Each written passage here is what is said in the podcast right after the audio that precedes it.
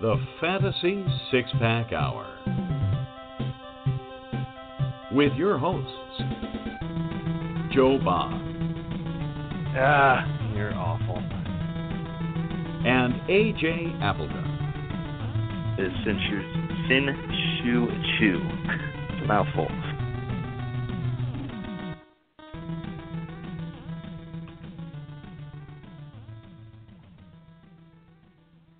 Welcome back to the Fantasy Six Pack Hour. My name is Joe Bond, founder of FantasySixPack.net and writer over at SoCalledFantasyExperts.com. Well, it is finally here, everybody. Week one is here, and uh, let's bring on AJ here to welcome everybody to Week One. What's going on, AJ? You there? He is not there. He says he's there. Uh, I'm here. You are here. Okay. Just I'm making sure. What's going on, man? Uh, not much. Not much at all. Just uh lovely day in the neighborhood. Okay, okay, Mr. Rogers. Um, anyway, man, week one is here.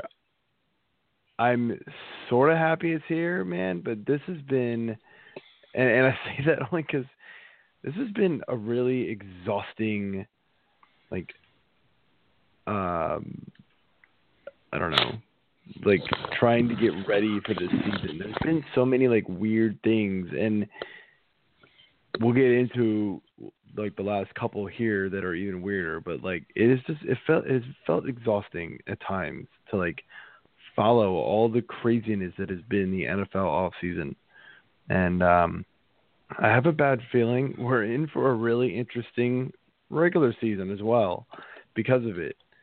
Um, but that said, let's get to it here. We have a lot to cover to get everybody ready for week one. That's what we all did all of this draft preparation for. So let's get to it, man. And I, look, I don't think we can start the show with anything else. Ezekiel Elliott, it's still not done. It's still not done, man. I don't know what to do here. It I, be I done. was like, I was in the middle of a draft last night, and the dude picked Zeke Elliott in the first round. I happened to like two rounds later, I refreshed Rotoworld because I'm like waiting for the news to come out. Because honestly, like if he hadn't gotten suspended, if he was getting like reduced, I had the 12th pick. I was probably going to snag him if he was sitting there. But the guy in front of me picks him, and I'm like, all right. I still hadn't heard anything, and then I keep refreshing, keep refreshing. Round three, I see suspension upheld. He will be su- suspended six more games, and I was like, that that sucks um, for that guy. And then I start reading more. It's like, well, it's still going to go to court. He's still going to be able to play week one, and I'm like, what in the world? Um, so, ah, dude, this is just insanity. Somebody needs something needs to happen with the NFL. I don't know what it is, but first of all, I don't think it should have taken them what two, three weeks to hear the appeal. Um, it shouldn't have taken a little over a week to, you know, well, was it a week? A little, a little under a week, I guess, to actually give the ruling from the appeal. I mean, I don't know. It seems a little crazy to me that like this stuff takes this long to do to to get through. Um, know, all summer long we were hearing it was going to be decided in like June at one point. It was going to be decided in July at one point, and then it was like early to mid August it got decided. This total craziness. This is just dragged on for way too long. Um, and I know, you know, we're a little selfish about it here because it just affects fantasy football. But look, I mean, that's why we're here. So yeah, I'm pissed off. I want to know what's happening, you know, and sucks because in another league I'm in, I'm actually playing the team who has Zeke Elliott in Week One. When when I got his matched up against him at first, I was thinking, sweet, he didn't have Zeke Elliott in Week One. Now he does, so that's not making me very happy thought I was going to be able to avoid him with with Zeke Elliott on his team. Um, I will most likely get him twice with Zeke Elliott now because I I think I'm one of those teams. I'm obviously one of those teams that will play him twice if I play him week one, and now because even if he does do six games, he'll be back by the time I play him again. so yay for me. Um, I don't know. Dude, what like, what what do you what's your thoughts here with Zeke Elliott? I mean, are we just tired of talking about this at this point? Uh, yeah, I, I think so. Um, and probably not only because we've just beat it into the ground so much uh, for the past, I feel like a month really now, but at least the past few weeks. Um, but you know, the fact that you're a Redskins fan and I'm an Eagles fan, I, I, I don't want to talk about Dallas. I, I don't care about Dallas. But um, yeah, I mean, I, I did the same thing last night. I had a, a draft, you know, one of my last two, and uh, you know, both drafts. I was sitting there waiting for Zeke and seeing if he was going to fall, and and he fell to me in the the 14 team league. I took him with my second pick, um, and it was before the news hit um, that a he was getting the suspension upheld, and then b that he was still going to end up playing. So it was like, yay, I got Zeke. We'll see what happens. Oh crap, and then oh yeah, he's going to play week one, and now uh, I I don't know what I want to do. But the funny thing is that the guy, the, the the commissioner of the league, actually sent me a, a tweet today and said, "I'm interested in Zeke. Would you, let's talk. Let's figure this out." so I, mean, people are still going after him, man. Obviously, if that guy drafted him in the first round in your your league, I drafted him second round. Um, my my second draft, uh, we were kind of game planning if he would potentially be there, um, but but he wasn't. So, you know, whatever. But I I think he's going to have. I think he's going to probably have a really ridiculously good week this week, um, and then who knows? You know, is he going to still sit out starting next week now, and then you know that pushes him still past the bye week, you know, into week nine, I guess at that point. Um, I, I don't know. It's it is just one big cluster uh, to to deal with. Um, so cheers to those of you who just decided, you know what, I'm just going to stay away from his situation altogether, and I'm going to go take uh, you know, this guy or this guy and, and see if they pan out. So yeah, we can we can probably move on from it. yeah, I mean, I'll say this. I mean, I'm I'm reading a lot of stuff, and it's just like I, I just keep hearing that that things are not in his favor to get the suspension reduced or even, um, you know, completely taken away. So I guess the the shining light, at least for us, because we are not Dallas fans, is that he probably will still be suspended six weeks, just ap- not after just you know starting week two. It sounds like, but who knows? We keep saying we think we know, we think we know, and we apparently don't know anything. So I'm done. Let's move on. Um, other absolute craziness is the weather. Apparently, and Hurricane Irma, and it is going to destroy Florida apparently. So they decided to postpone, not just move, the Miami Dolphins Tampa Bay Buccaneers game that was supposed to be played in Miami this Sunday. And um, you know, first and foremost, everybody that's sticking around, everybody that has homes down there, be safe, do the smart thing, get out of town, make sure you board up, do what you got to do. Um, you know, help each other out, that kind of stuff.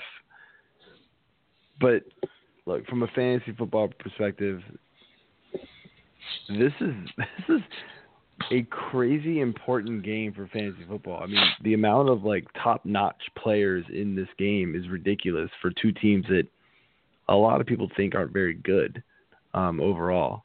And you know, you got Mike Evans, you got Jameis Winston, you've got, you know, Doug Martin actually gets affected by this because people who drafted him, me in three leagues, uh, thought that he was coming back by week four, and now he's not going to be back until week five because the start, the rest of his suspension doesn't kick back in until the first game that he played or should have played.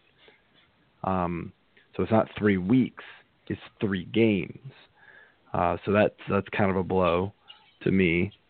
Uh, and then on on Miami side, you're missing, you know, Cutler, Jay Ajayi, uh, Jarvis Landry, DeVante Parker, you know, a whole bunch of guys here. So this is a really huge game, and, and you know, I've gotten tweets from people saying, "Hey, I've I drafted like three of these guys, and now they're all on bye this week. like, what do I do?"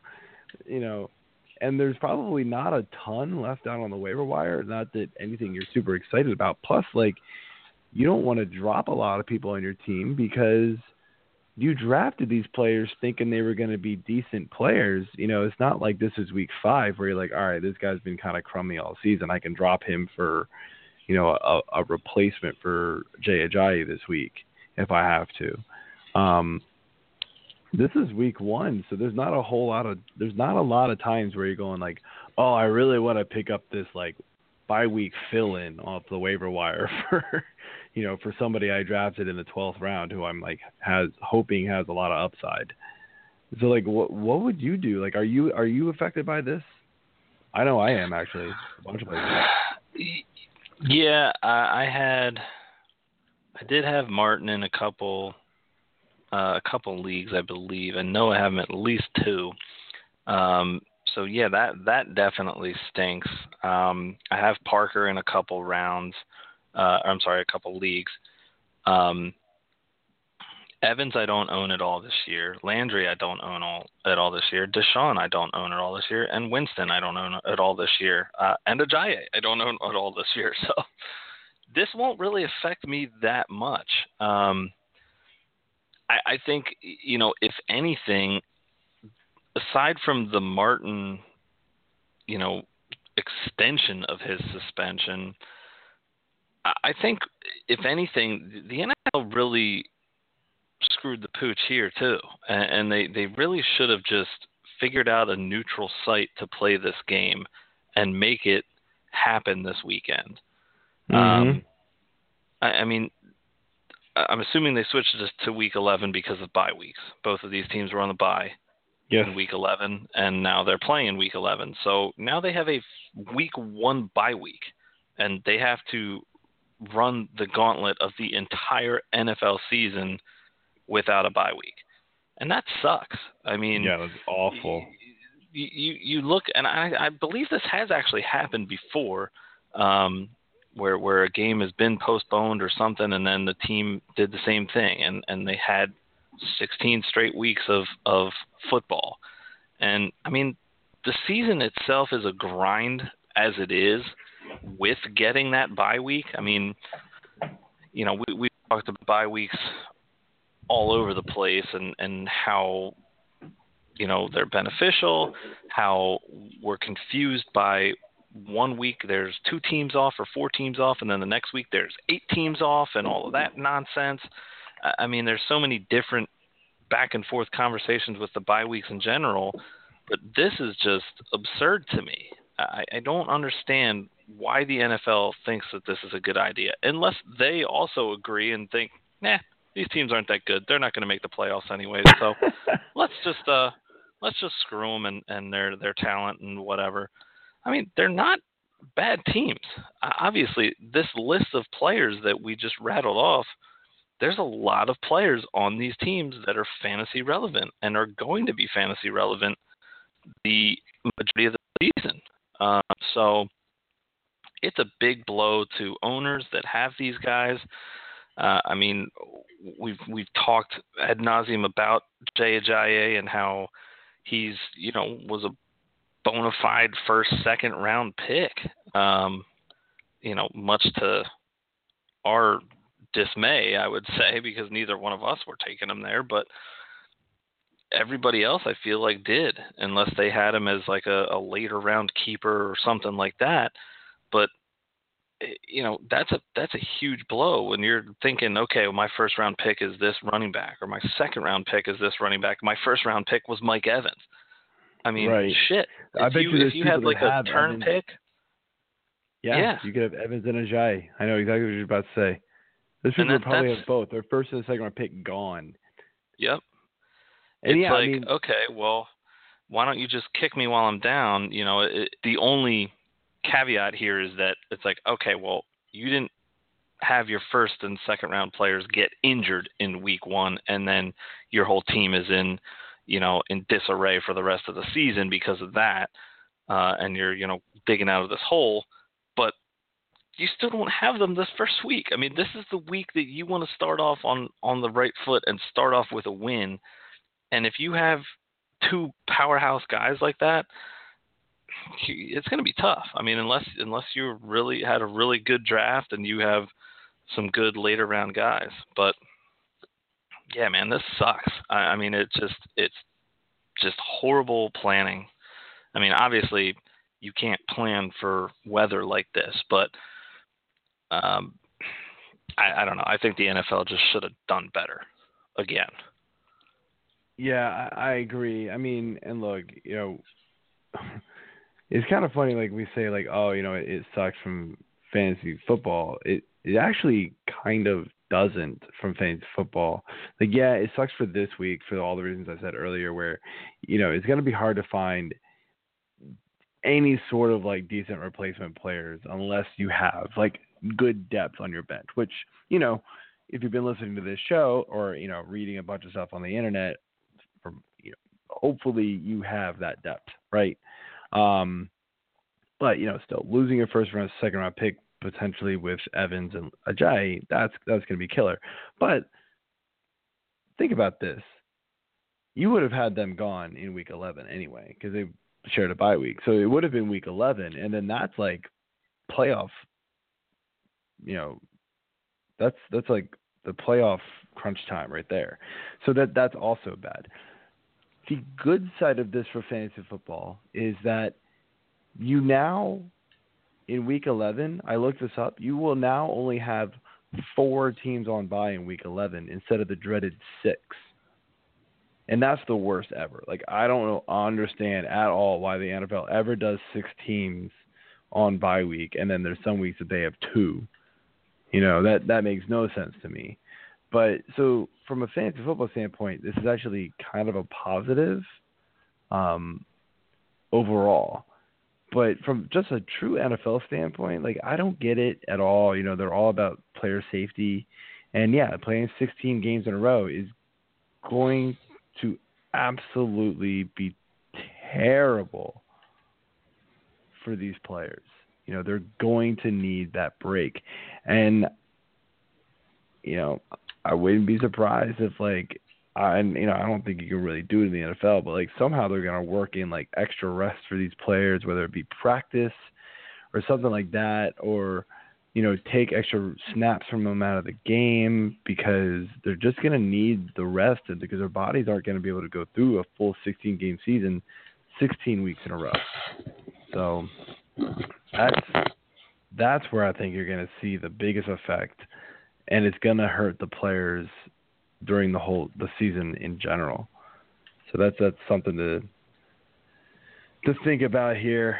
Um, but moving on here, so you know, kind of transitioning out of out of the preseason a little bit more. We've still got some position battles that aren't really settled. And I'm going to start with Chicago because this is quite possibly the weirdest thing I've ever seen. You know, we've seen committee running backs, um, but I've never ever heard of a team go, we're going to go with wide receiver by committee. what? I don't know not? what that means. Like, Let's Chicago. try it. what are you doing? Um, no, I, I don't see this working. You know, running backs can come in and out, and they take. You know, they a number one running back more than likely takes on a, pretty heavy load. Plus, you know, there's some running backs that aren't good at receiving, others that are better at blocking. So yeah, you've got you've got guys that can change in and out. But you're like number one and number two receivers. They're pretty crucial, and you have to have that that um, cohesiveness with the quarterback. So if you just keep swapping guys in and out, you're never going to get that cohesiveness, and it's going to look like it in the game. So I don't know what this means for you know Kendall Wright, Kevin White. I hate saying those names back and forth. Um, and I'm kind of blanking on who else they have because it's not good. But obviously, this is because of the Cam Meredith injury. But what are your thoughts on this at all? You got any? I mean, I'm kind of just dumbfounded. I, yeah, it's definitely a, a new a new twist on an old term, I guess we could call it, with the by sure. committee. Um, but yeah, I, I don't I don't really know. I mean, are you just gonna not have a three receivers set at some point? Are you just gonna throw running backs out more on on the edges? Um, I, I don't know. I, I really just don't understand what they're trying to do here. Um, I, I yeah, I don't know. I think it's a weird, weird setup in general. Um, I mean, I feel like that that Chicago just doesn't even necessarily know what they're trying to accomplish here either. Um, so it'll be it'll definitely be interesting to see how this whole thing plays out. But at the same time, you know, from the fantasy standpoint, it's it's another blow to your team because if you went out and grabbed, you know, Kevin White um, or Kendall Wright, thinking, okay, well Meredith is down, you know, these are going to be the guys. Maybe this is finally White's year to step up and and you know fill those lofty goals that were set forth with him when when he was a rookie and you know then he fought his own injury issues. You know but it, you hear this well we're going to throw these guys out and in a committee. Well hey morons wide receivers are already a committee. You don't just put one out there and then have a one receiver set for the entire effing game and then just throw to that same guy. It's like, oh, hey, defense, here's our receiver over here, um, but the other guy's over on the bench. Next play, we're going to swap him out, and then we're going to have him run at you and see which one you know can can get past your your safeties or whatever. Um, you know, and hopefully by that point you you haven't sacked our quarterback yet. I mean, what? No, just just stop. I don't know what the hell's going on. Yeah, yeah. It, um, basically I'm running as far away from Chicago as I possibly can. I you know and, and I don't think in a lot of leagues. I'm trying to think. Pretty sure I have zero Chicago wide receivers, and I'm even more happy after hearing this news today that I have no Chicago wide receivers. So, that being said, moving on to another who the hell knows what's going on team. Who exactly is the slot guy in Philadelphia? Does, can you tell me? The slot guy in Philadelphia. Now will, that Matthews is gone. I mean, it's a good question. I, I kind of want to say that you know maybe they're going to go with like a, a receiver by committee in the slot here. Um, I, I don't see it being well. I, I I can see Torrey Smith playing some slot, but I think he's more of an outside guy. Yeah, he's going to be their deep threat guy. I mean, the guy that I really like here is Mack Hollins, the the rookie. Um, I think that they they had high hopes for him. You know, when they drafted him, uh, that's why they drafted him, and you know they knew that after getting Alshon and Torrey and having this rookie and having, you know, the really sure-handed Nelson Agholor um, that that they were going to have way too much, you know, firepower uh, in their their receiver core. So they decided to ship Matthews out and get some help on the defensive side, which I'm okay with. Um, you know, of those three between Jeffery, Matthews and Smith, I still think I would take the other two over Matthews. He's been decent for them, but he's not a how you would say a great receiver. Um, I mean, he's had some drop issues. You know, he had a little bit of a Todd Pinkston syndrome on on occasions, uh, where he would just shrink his alligator arms back in and not be able to reach out for balls. But I, I like Hollins here, man. I, I think that he's gonna surprise some people, and he's he's kind of my my sleeper pick for you know making some noise there. I, I don't see Agholor having any kind of relevance. I mean, the guy's done nothing in his career so far. Yeah, I mean it's uh I don't know. It it's gonna be weird. It's I mean, yeah, I've heard Agholor, I've heard Ertz is going to line up in the slot. I've heard Trey Burton's going to line up in the slot. I've heard Sproles is going to line up in the slot. There's just so many guys. I'm like, I don't know what to do. So it's just like, ugh. Too many guys. Pick one and let them try it. If it doesn't work, go to the next guy. Like, don't just keep swapping guys in and out. And you should have been able to figure this out by practice by now. So I don't know what what's the deal with Philly. Um, the the last the last position battle that is probably a little more interesting.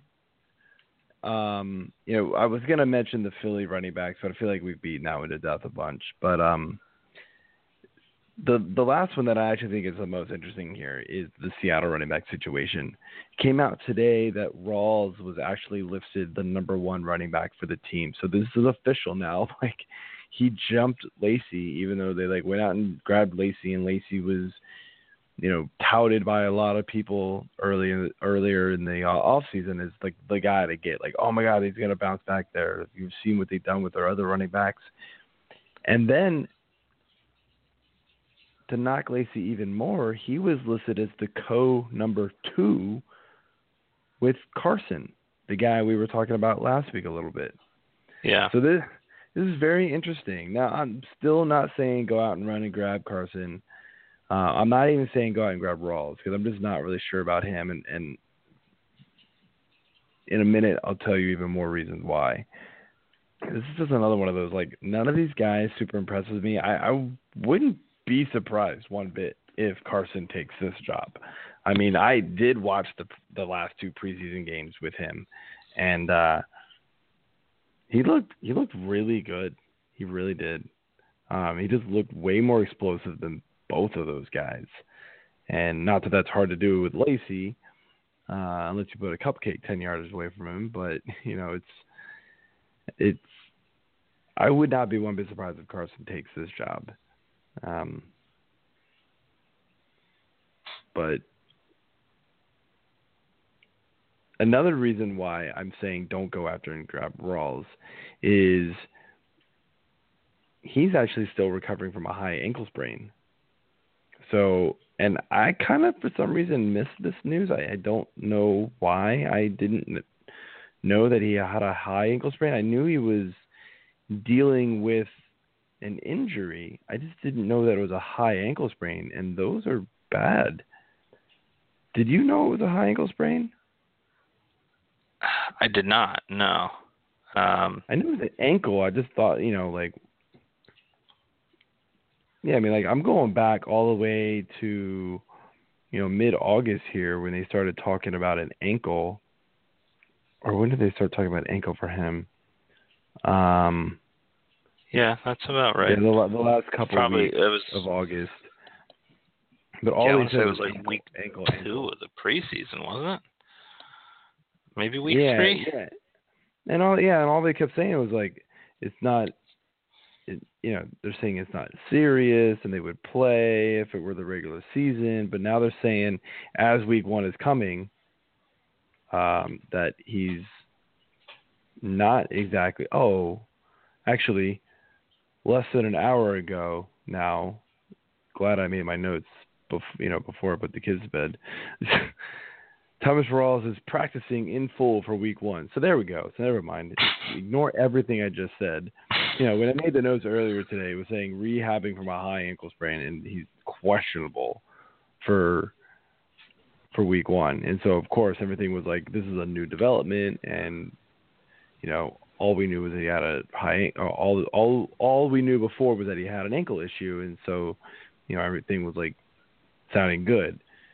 But I don't know. I still am. I'm still not really just running out to grab Thomas Rawls. I guess if I had to pick one for season long, he'd be the guy I'd want. Um, with maybe Carson being two, but I think honestly you can probably leave Lacy and Carson on on the waivers right now and not even worry about it. I think they're both going to get dropped at some point. They're just not worth holding unless you're in a really deep league or dynasty or something like that. So I just don't like it. Yeah, yeah, it's a it's a fluid situation and not one that really is is fluid enough to to monitor, you know, dead on right now. I mean, there's so much other running back talent out there going into week one. You know, nobody's injured for the most part. I mean, aside from preseason injuries, obviously, but you know, you, you don't really have. You know, you're going into week one looking at your roster like, hmm, okay, well, I like all of these guys, but who has the better matchup? Who's going to start? Who's going to, you know, play and and make the most of this opportunity? That's what you're really looking at this week. Like it, it's it's harder to make decisions on your lineup in the first few weeks as it is later in the season. I think because later in the mm. season you obviously have injuries, you have you know other free agent pickups that you're trying to you know see if they're panning out. So yeah, I, I think there's just so much selection this early on that it's it's hard to go for. Yeah, I mean, I sort of disagree. I'm I'm I'm under the impression that after your draft, obviously, you know, you just kind of start the you know, the guys you drafted first. Obviously, that's not always the case.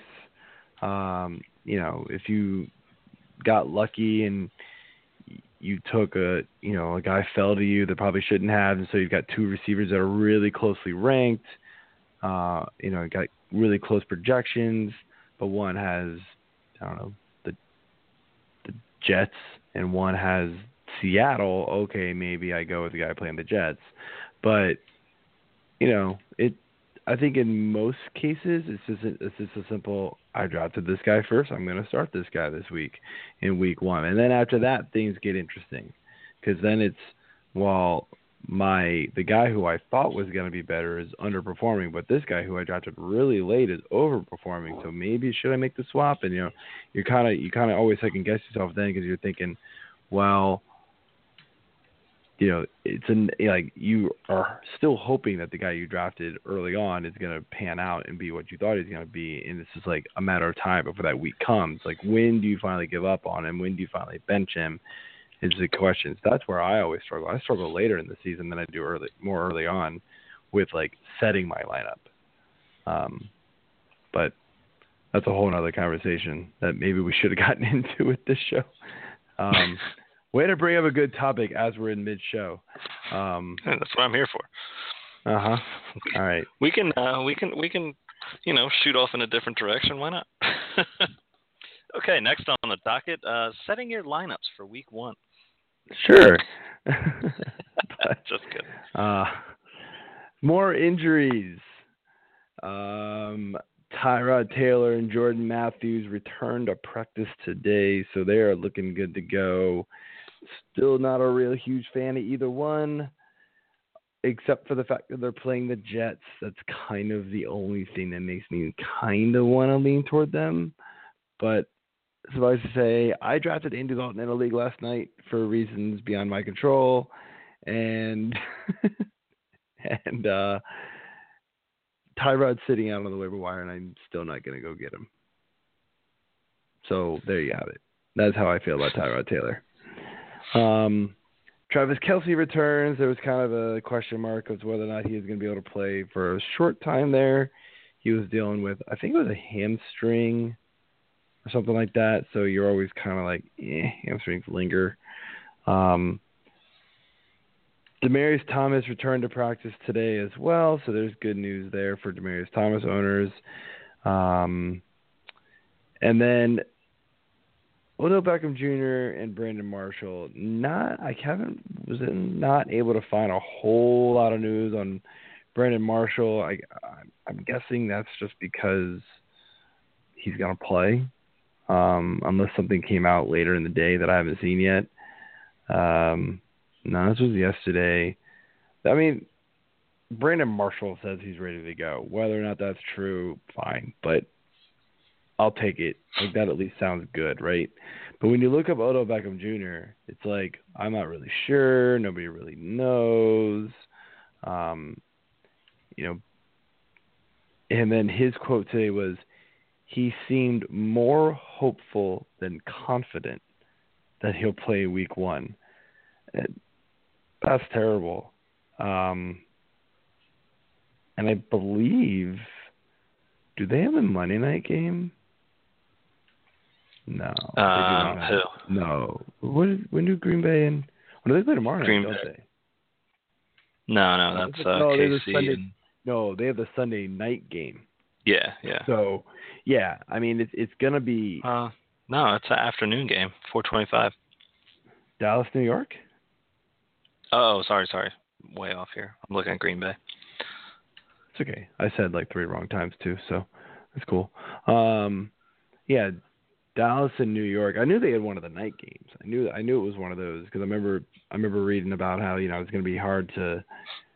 You know, I mean, obviously, it's just going to be hard to sit on him and put him in your starting lineup if he's not cleared. You, you would Yeah. hope you know before. Hopefully, it doesn't come down to a game time decision. That's the worst, obviously, especially for those night games. There's going to be nothing you're going to be able to do. And in my opinion, if he's game time, you got to find a replacement. I'm not. I'm not taking a risk week one with Odell Beckham. And if he doesn't win, if you know if he doesn't go, you can't. You know, hopefully, like same same thing with all these Miami and and uh, Tampa Bay guys. Hopefully, you drafted enough enough depth behind them. Clearly, they're not replacing Odell Beckham, but it's going to be better than getting a zero. Let's put it that way. Yeah. That's how I would go into it. So keep an eye on that one. Uh, we still have him ranked pretty high on, on the site because I think I don't know. Gut feeling is he plays, um, and if he does, you know, him and Dez usually usually try and ball out in, in the games when they play against each other. So, um, so that's that's the uh, that's the extent of the major injuries this week. I think there's a bunch of guys that have been like questionable and they're all returned or stuff like that. Like I know Danny Woodhead was kind of on the docket there for a while, but everybody's coming out. The injury reports weren't exactly released. As you know, there weren't like leftover injuries from like week one that were questionable but like played and then they're just automatically questionable again for week two or something like that because it's Yeah. And teams aren't required to put out injury reports in the preseason. So it makes it that much harder to prepare for week one when you don't get the injury report, the first injury report until today. Um, so yeah, looking into week one here, um, who are some guys that probably weren't drafted and you're kind of looking at and going, you know, I want to put this guy on my watch list. Have you gone around to your sites and your leagues and started putting guys on watch list? I know I have, and I'll tell you two guys that I've mentioned um, or that I've put on there. One is Chris Carson, absolutely. Another is George Kittle. He's the tight end from San Francisco. Um, San Francisco just recently traded Vance McDonald to Pittsburgh. Uh, Kittle is going to be the starting tight end. He's had a good preseason. I'm not picking him up yet, but I'm keeping an eye on him because I think San Fran is going to surprise people this year, you know, offensively. I still don't think they're going to be a very good team, but I think they're going to have some fairly decent outings here. Um,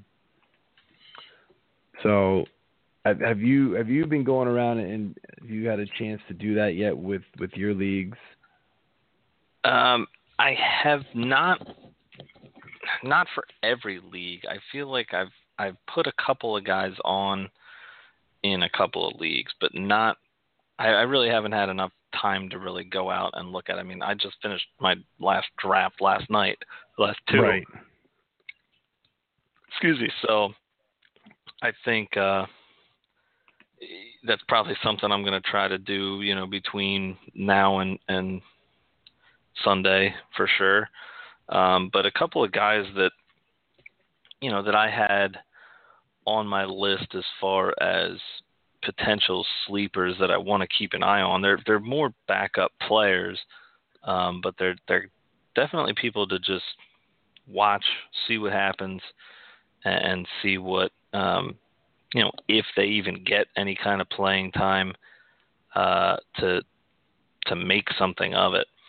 Um, Chicago, uh, Tarik Cohen was a pretty Mhm. popular, trendy late round uh, running back stash. Um, he's definitely a guy that I'll be keeping an eye on. Um, they do still have Langford there, I believe. I don't think he got cut. Uh, no, he did get cut. I'm sorry. Um, he joined the Ravens practice squad. So, you know, without Langford there, you know, you're looking at uh, Kadeem Carey, who's on the IR already. Um, Benny Cunningham, we've seen with uh, with the Rams a few years back. He never really turned into anything. I mean, to me, this is really Howard's gig to lose.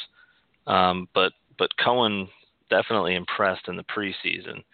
Um, another running back to keep an eye on is out in San Francisco, Mr. Matt Breida, I think his name is. Breda, Breda. Um, Something like that, yeah. yeah, I mean he he's entering week one as the the main backup for Carlos Hyde. You know, here again, I think this is Hyde's show. He's literally going to run with it. Um, but this is a guy to keep an eye on and see, you know, if he can start kind of weaseling in and uh, you know getting some getting some carries. Uh, Joe Williams was potentially going to be that guy, and he's on the IR now. Um, Mhm. So he's someone look at. Um, trying to think of there's a couple of receivers that I was thinking of. Um, I mean, I already mentioned uh, Mack Hollins. He's definitely a guy I like and, and someone to keep an eye on. Um, you know, you, you go out to uh, to Houston. I mean, Braxton Miller, maybe. Uh, You know, he he's he's kind of a an interesting option right now with uh, Strong being suspended. Um, they don't He's really have Jalen. a lot there. Can't be right. Yeah, yeah. J J. I thought it was a Jalen. It might be. I don't know. What did I say? Jaleen. Jalen Yeah. sounds like a woman. Sorry Well, there's say. two e's. There's two e's. It's E J A E L E N. So yeah, it's probably Jalen, but whatever. Probably. Um, either way, uh, that's you know who who was potentially. I mean, obviously Will Fuller was going to be the number two guy, but he's out. Um, I mean, he he's actually someone to keep an eye on. Uh, you know, he may get back this season, um, and he could try to make some noise, maybe. You know, towards the towards the time where you're trying to make that push to, to get to playoffs and solidify your team in the playoffs. So Yeah. So I mean, Yeah. so I got a couple guys. Like I just pulled up my watch list from my Yahoo league, and, and granted, it, it is only a ten team league, but uh, we drafted a couple extra rounds, so we're pretty deep. Um, and all these guys that I'm listing here are owned in 16% of leagues or, or or less, so they are all you know fairly relatively unowned. You know, I got Marcus Marquise Lee, I got Nelson Agholor, I got Alvin Kamara, Shane Vereen, Jaron Brown. I mentioned George Kittle. You mentioned Matt Breida. I mentioned Chris Carson. Then the last guy is Taywan Taylor, the Tennessee receiver. You know, who knows who's going to really come out of that Tennessee receiving corps that is pretty deep. I think we, you know, everybody likes Corey Davis because of the skill, but you know he pretty much missed the entire preseason, so that's tough. Um, especially the rookie, like he's gonna take time to like really come to the speed. Um, Rishard Matthews, I think, is gonna be like the de facto number one, and he should be after the season he had last year. is pretty good. Um, trying to, uh, you know, Decker obviously. So I think, you know, I think Taywan Taylor has a place to be able to like make a name for himself and could potentially like one injury to Decker or somebody just away from like being a really good player there. Uh, so you know, don't just don't write him off. I mean, he is zero percent owned, and as he probably should be right now. Um, but I do have him on my watch list for sure. So those are just some guys that, that I, I wanted to mention. Um,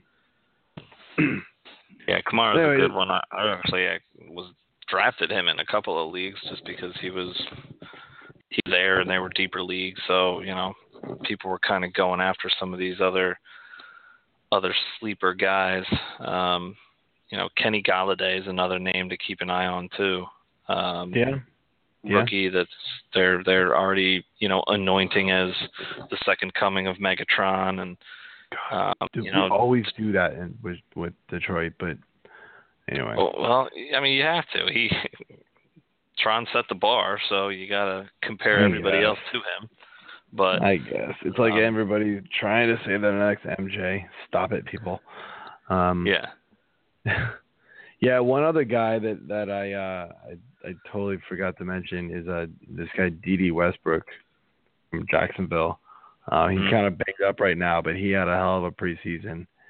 So, um, the guy from Seattle that had a really good preseason, but he got cut. I can't think of his name now, but he would have been on Paul, my watch list. But Oh, no. no, not Paul Richardson. Uh, Kearse. Oh, no, he was traded to the Jets. No, no, Kearse was traded. I'm trying. To, I can't think of the guy's name now. He free agent. He got cut, and I can't remember. Like, I don't know why. He, I can't remember why he was cut. Um, but anyway, it doesn't matter now. He's clearly not on my watch list. But uh, but yeah. So anyway, man, let's, let's move on here and finish up this show.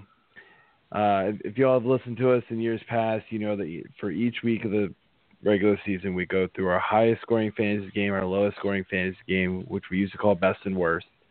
Uh, I relabeled them to make them make more sense. Um, and then you know we give our sleeper quarterback, running back, receiver, and our bust the same thing. And then this year, I want to add a defense to stream because I feel like this is something that is a lot of people do. They stream defenses all year long. I know once the middle of the season comes, I'm doing it almost every week. so um, I will let you start with your sleeper quarterback. My sleeper, are we okay? So we're gonna come back to the games then. Oh, yeah, I just totally skipped over those, didn't I? Just kidding. Yeah. Well, you didn't have anything listed, so, I was like, all right. Yeah, well, that's fine. Go, go ahead. All right. Well, I'll, I'll I'll do mine. You can make some picks real quick. Um, so my highest scoring fantasy game, um, to me, I think is going to be Oakland at Tennessee. Um, both of these teams, they played each other last year, and both of the quarterbacks didn't have great games, um, but I I think coming into this year, you know, you got Derek Carr back from his injury. You know, he wants to start off on the right foot and and really propel this team, you know, back to the playoffs. Really, um, and Tennessee is the same way. Uh, Mariota, I think, can have a good game. Um, you know, both of these defenses, I believe, are, are right kind of in the middle uh, to the the lower side of you know giving up points to the opposing quarterbacks. Um, so yeah, the, those guys. I mean, there's a lot of talent on both of these teams. We've already talked about Tennessee and all the different guys there in their receiving corps. You got you know the two-headed monster of DeMarco and, and Henry in the backfield. Um, you know, Oakland's got Lynch now. I know you don't like Lynch, but I do. Um, and then they have their other backup, you know, rookie running backs from last year, now second year guys, obviously. But I just like this game. I think it's going to be a back and forth, you know, slugfest.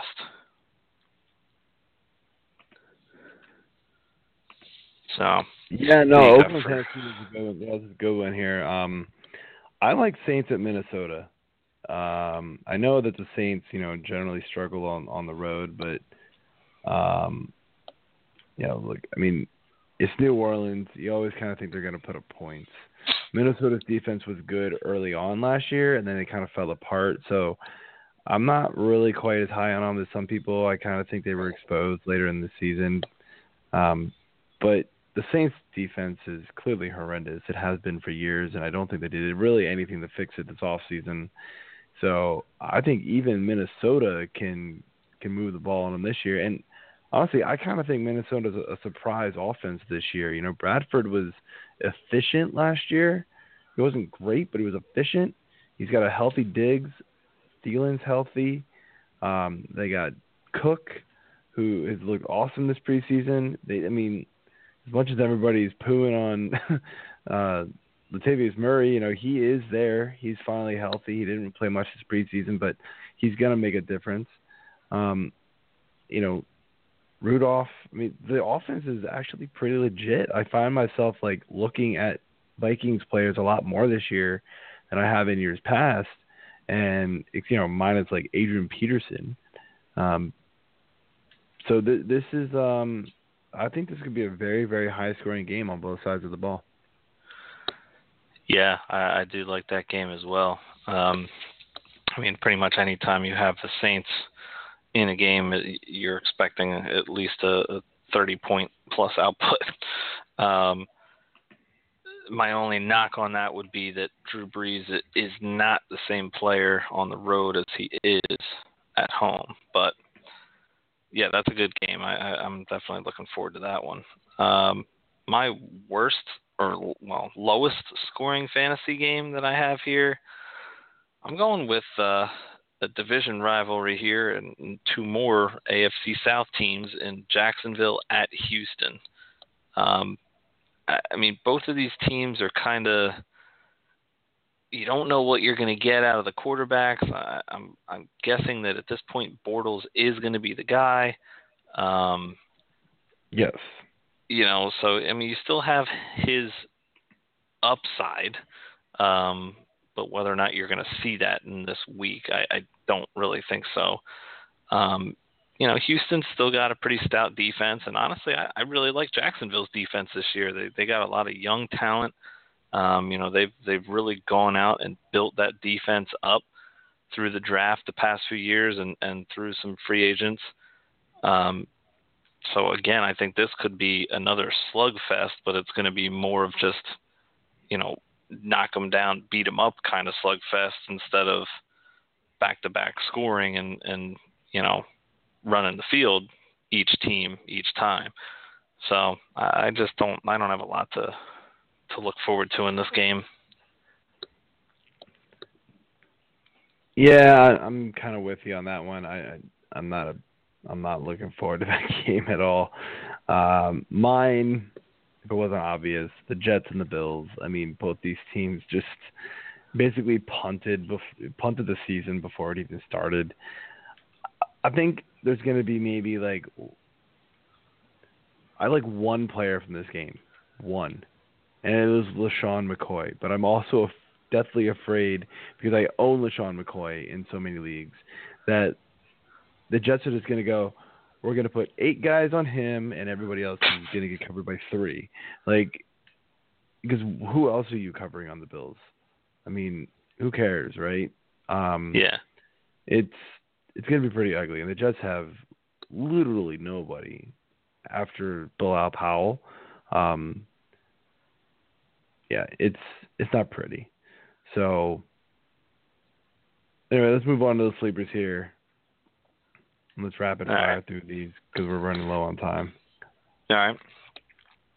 Go ahead and do your uh, your sleepers one, two, and three, and then I'll I'll rip mine off here.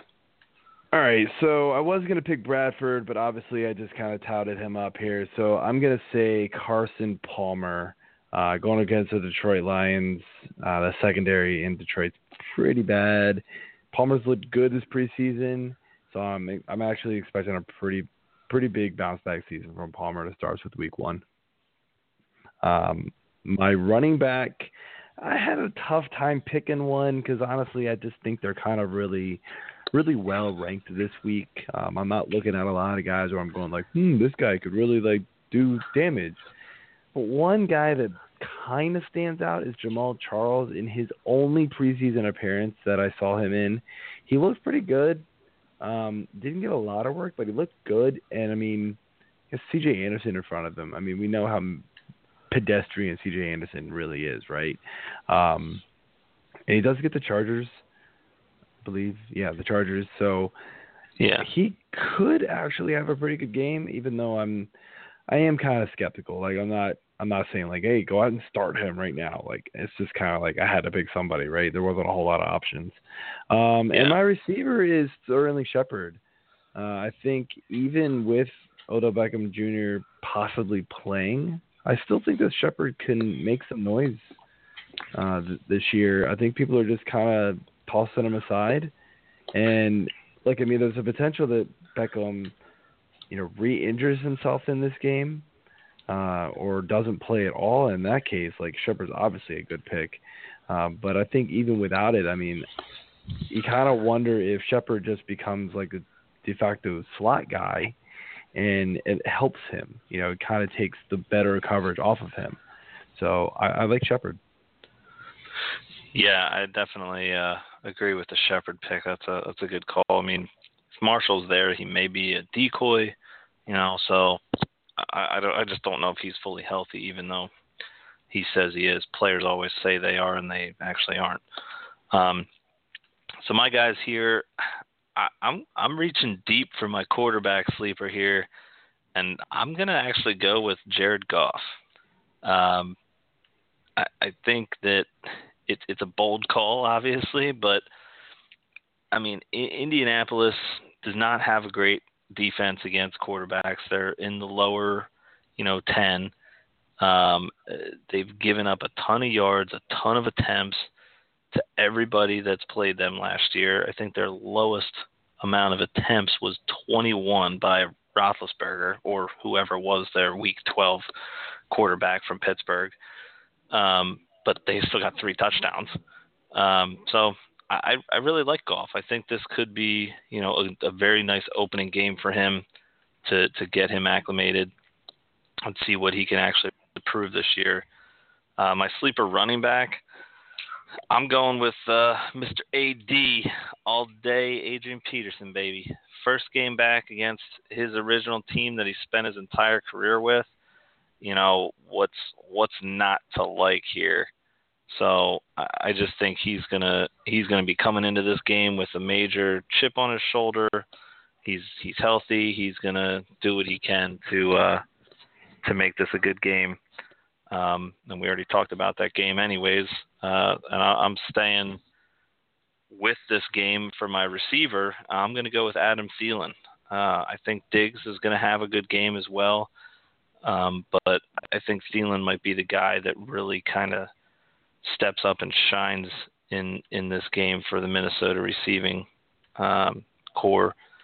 You know, he he's really kind of stepped up last year and and made a name for himself, and he was a you know later round. I don't I don't know if you could really even call him a sleeper at this point. I guess you could because he wasn't on everyone's radar, but I mean I was looking at him in, in every one of my drafts. So I mean New Orleans is is horrible against the pass. So I think uh, I think he's going to have a a good game, good chance at, at getting you know seven grabs, maybe close to 100 yards, and uh, and probably will net a touchdown at least as well. Yeah, I mean, I, I've been a big a big fan of Thielen all offseason. I thought he went really uh, under under um, under ranked by a lot of people. So um, my bus here Philip Rivers, I mean, I don't know. That one might be too easy, but I mean, he's playing Denver. I just I'm not really feeling it, and I'm and I'm right there with his receiver Keenan Allen. I think Week One's going to be rough for both of them. Uh, this is a just a bad matchup for them. The the running back I'm going with is actually Mark Ingram. Um, I just don't like. I know you said Adrian Peterson is is your sleeper, and it's kind of one of the reasons why. Is I just I don't know what to think about with that New Orleans running situation. You know, there's just so many, so many different options to to give the ball to. You know, even even Kamara could potentially see some some snaps. They got the John Kuhn snake train there as well. So I mean, you could get goal line snaps taken away from both of these guys. Like I just I've gone down the path of trying to figure out Sean Payton in the running game too many times, and I this year it, seemed so much worse. At least last year, I thought I knew what I was doing with it, and it seemed clear it was Mark Ingram, and then it definitely was not. Come like week four, it was like what he fumbled one time. Calm down, and um, so those are my those are my busts. All right, all right my uh, my busts here. I'm gonna go with uh, uh, Big Red Andy Dalton. I know Big Red's actually Andy Reid, but um, you know, I hear Dalton is soulless because he's a ginger. So um, the guy's put up less than 300 yards in both of his games against Baltimore last year. He only had one touchdown in each of those games. Um, now I, I can't remember if AJ Green was in both of them. I feel like he was not. Um, so that may have played into that a little bit as well. Um, but he also had two interceptions in one of the games. I think it was the first meeting. I, I mean, it's just pedestrian numbers. Um, and and I do actually like Dalton a lot this year. I think he has potential to be, uh, you know, definitely a top ten guy um, maybe even better than that. Um, so it, it, all obviously depends on the health of Green and Eifert, but I just don't really like them this week. Uh, Baltimore's got a stout defense still. I mean, obviously their their corners uh, and safeties is their weak point on that defense, but if he doesn't have time to get the ball to those guys, you know, to beat the uh, the opposing defense, I, I just don't see him doing better than than the average numbers he's already put up. Uh, my bust running back, I'm I'm sticking with your with your Chargers here. I'm going Melvin Gordon. Um, mm-hmm. Now he did have good yardage last year against Denver. He did crack 100 yards in the second meeting, I believe, uh, but he didn't have any touchdowns against them. And you know, yeah, getting getting yardage and, and over 100 is obviously helpful, but you know, from a, a first round running back, you're really looking at, at getting touchdowns out of them as well as yardage. So uh, while I do like Gordon this year, I don't like him this week and in this matchup uh, or in the matchup against them later in the year.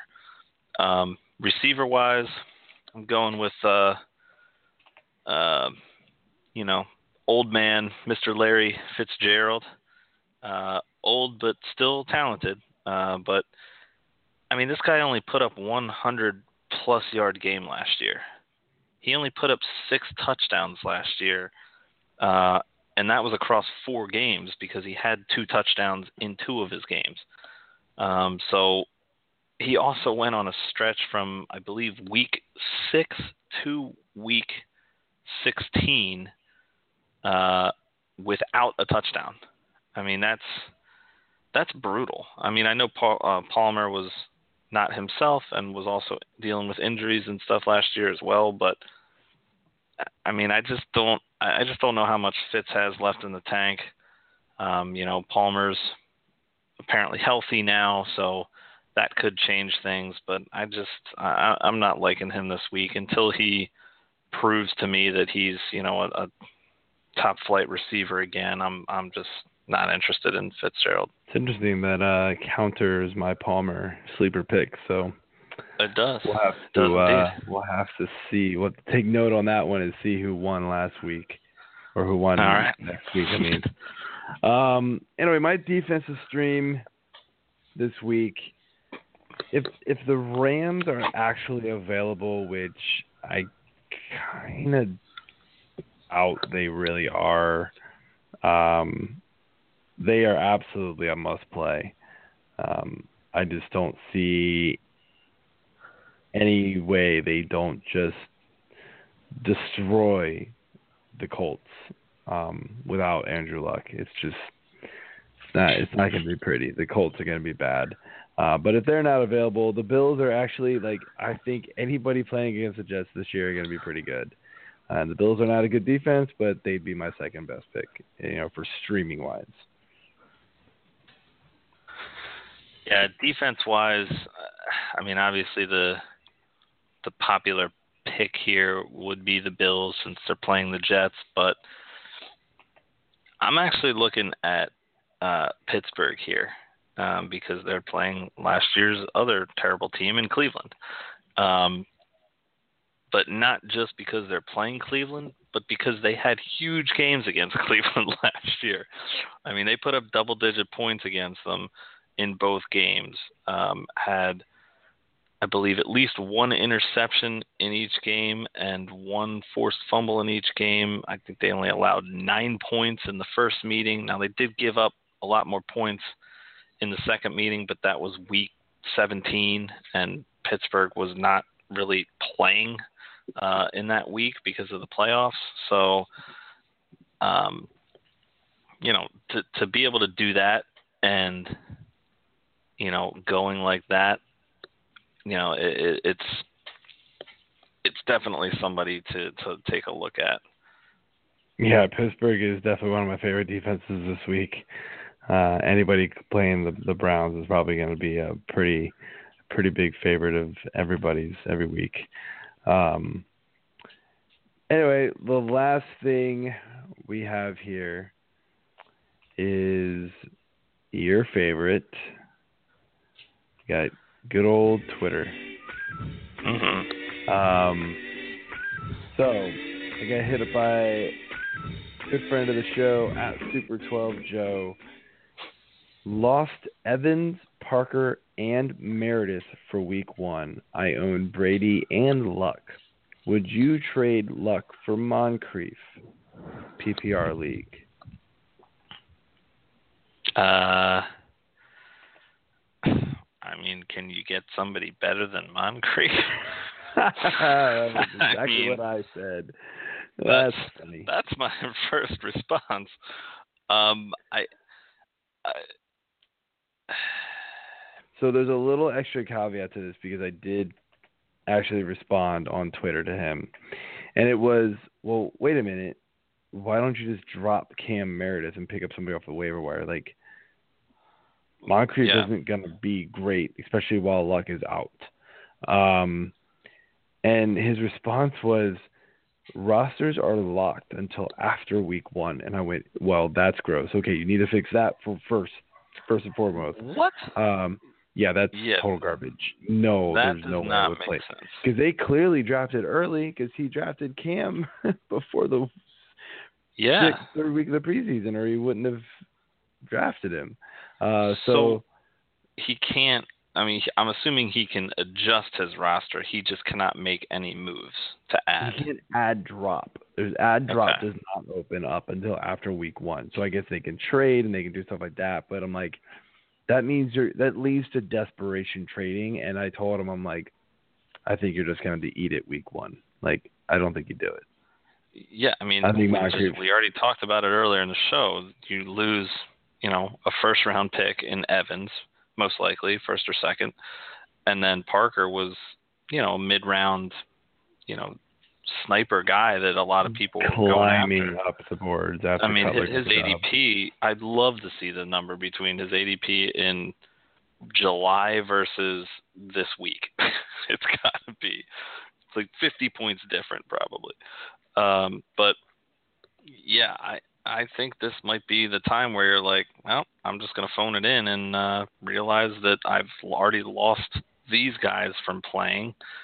You know, see what you got on your team. I, I would not trade Luck for a, a lesser receiver that's tied to Luck's health and success. Um, I, I just feel like that's counterproductive. Um, but I mean, I'm not against trading Luck if you could get somebody better than Moncrief. I mean, shit, I'm sure your your message board is not locked through uh, week one. Why don't you throw the trade out there and say, hey, looking for a receiver willing to offer Luck because I have Brady. What do you got? I mean, someone's going to bite on that, and and someone's going to probably come at you with hopefully something better than Moncrief. I mean, yeah, not, maybe. nothing I mean, against Moncrief, but I, I mean, I, I kind of, you know, I had high hopes for him last year and soured on him last year because he just really didn't produce. So Well, he was injured a bunch too, but yeah, yeah, I mean, he yeah, he wasn't great. But just just to give you the the stats on Parker's ADP, uh, if you go over to fantasyfootballcalculator.com, you can see like the trends in ADP. Oh, okay, on. August 18th, his ADP was 811. Pretty standard, you know. That was with um, why am I blanking on his name? The quarterback from Miami.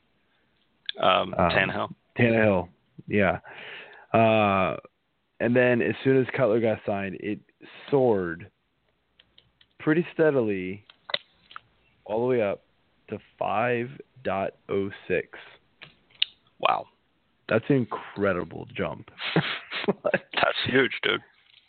The that is in the same range as Golden Tate, Larry Fitzgerald, Stefon Diggs, ahead of Stefon Diggs, ahead of Brandon Marshall, ahead of Sammy Mhm. Watkins, ahead of Jamison Crowder.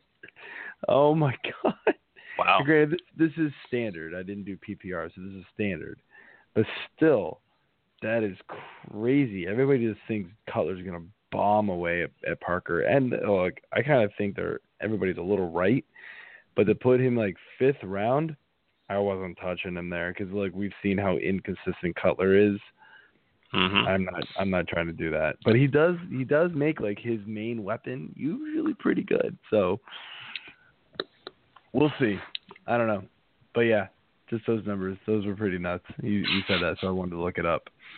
Um but yeah, so I think Super Joe, um it's a it's a big no on on our side here for that for that trade. I think you're just gonna have to figure it out and then talk to your commissioner about changing that bogus rule. Um, Yeah. So anyway, that is it for the show. Everybody, good luck in week one, unless you're playing me. And hit us up on on Twitter at Fantasy Six Pack at Algar. Oh man, I've Nope. not said your Twitter name Nope. in a super long time. You murdered that one. I'm sure Uh, I did. At Apple Garth Algar. I knew it had Algar in there. Uh, but anyway, I uh, murdered that. I have not said that in a long time. Anyway, that's it we've got for the show. I just embarrassed myself again. So, talk to y'all later. Good luck this week. All right. Thanks. Have a good one.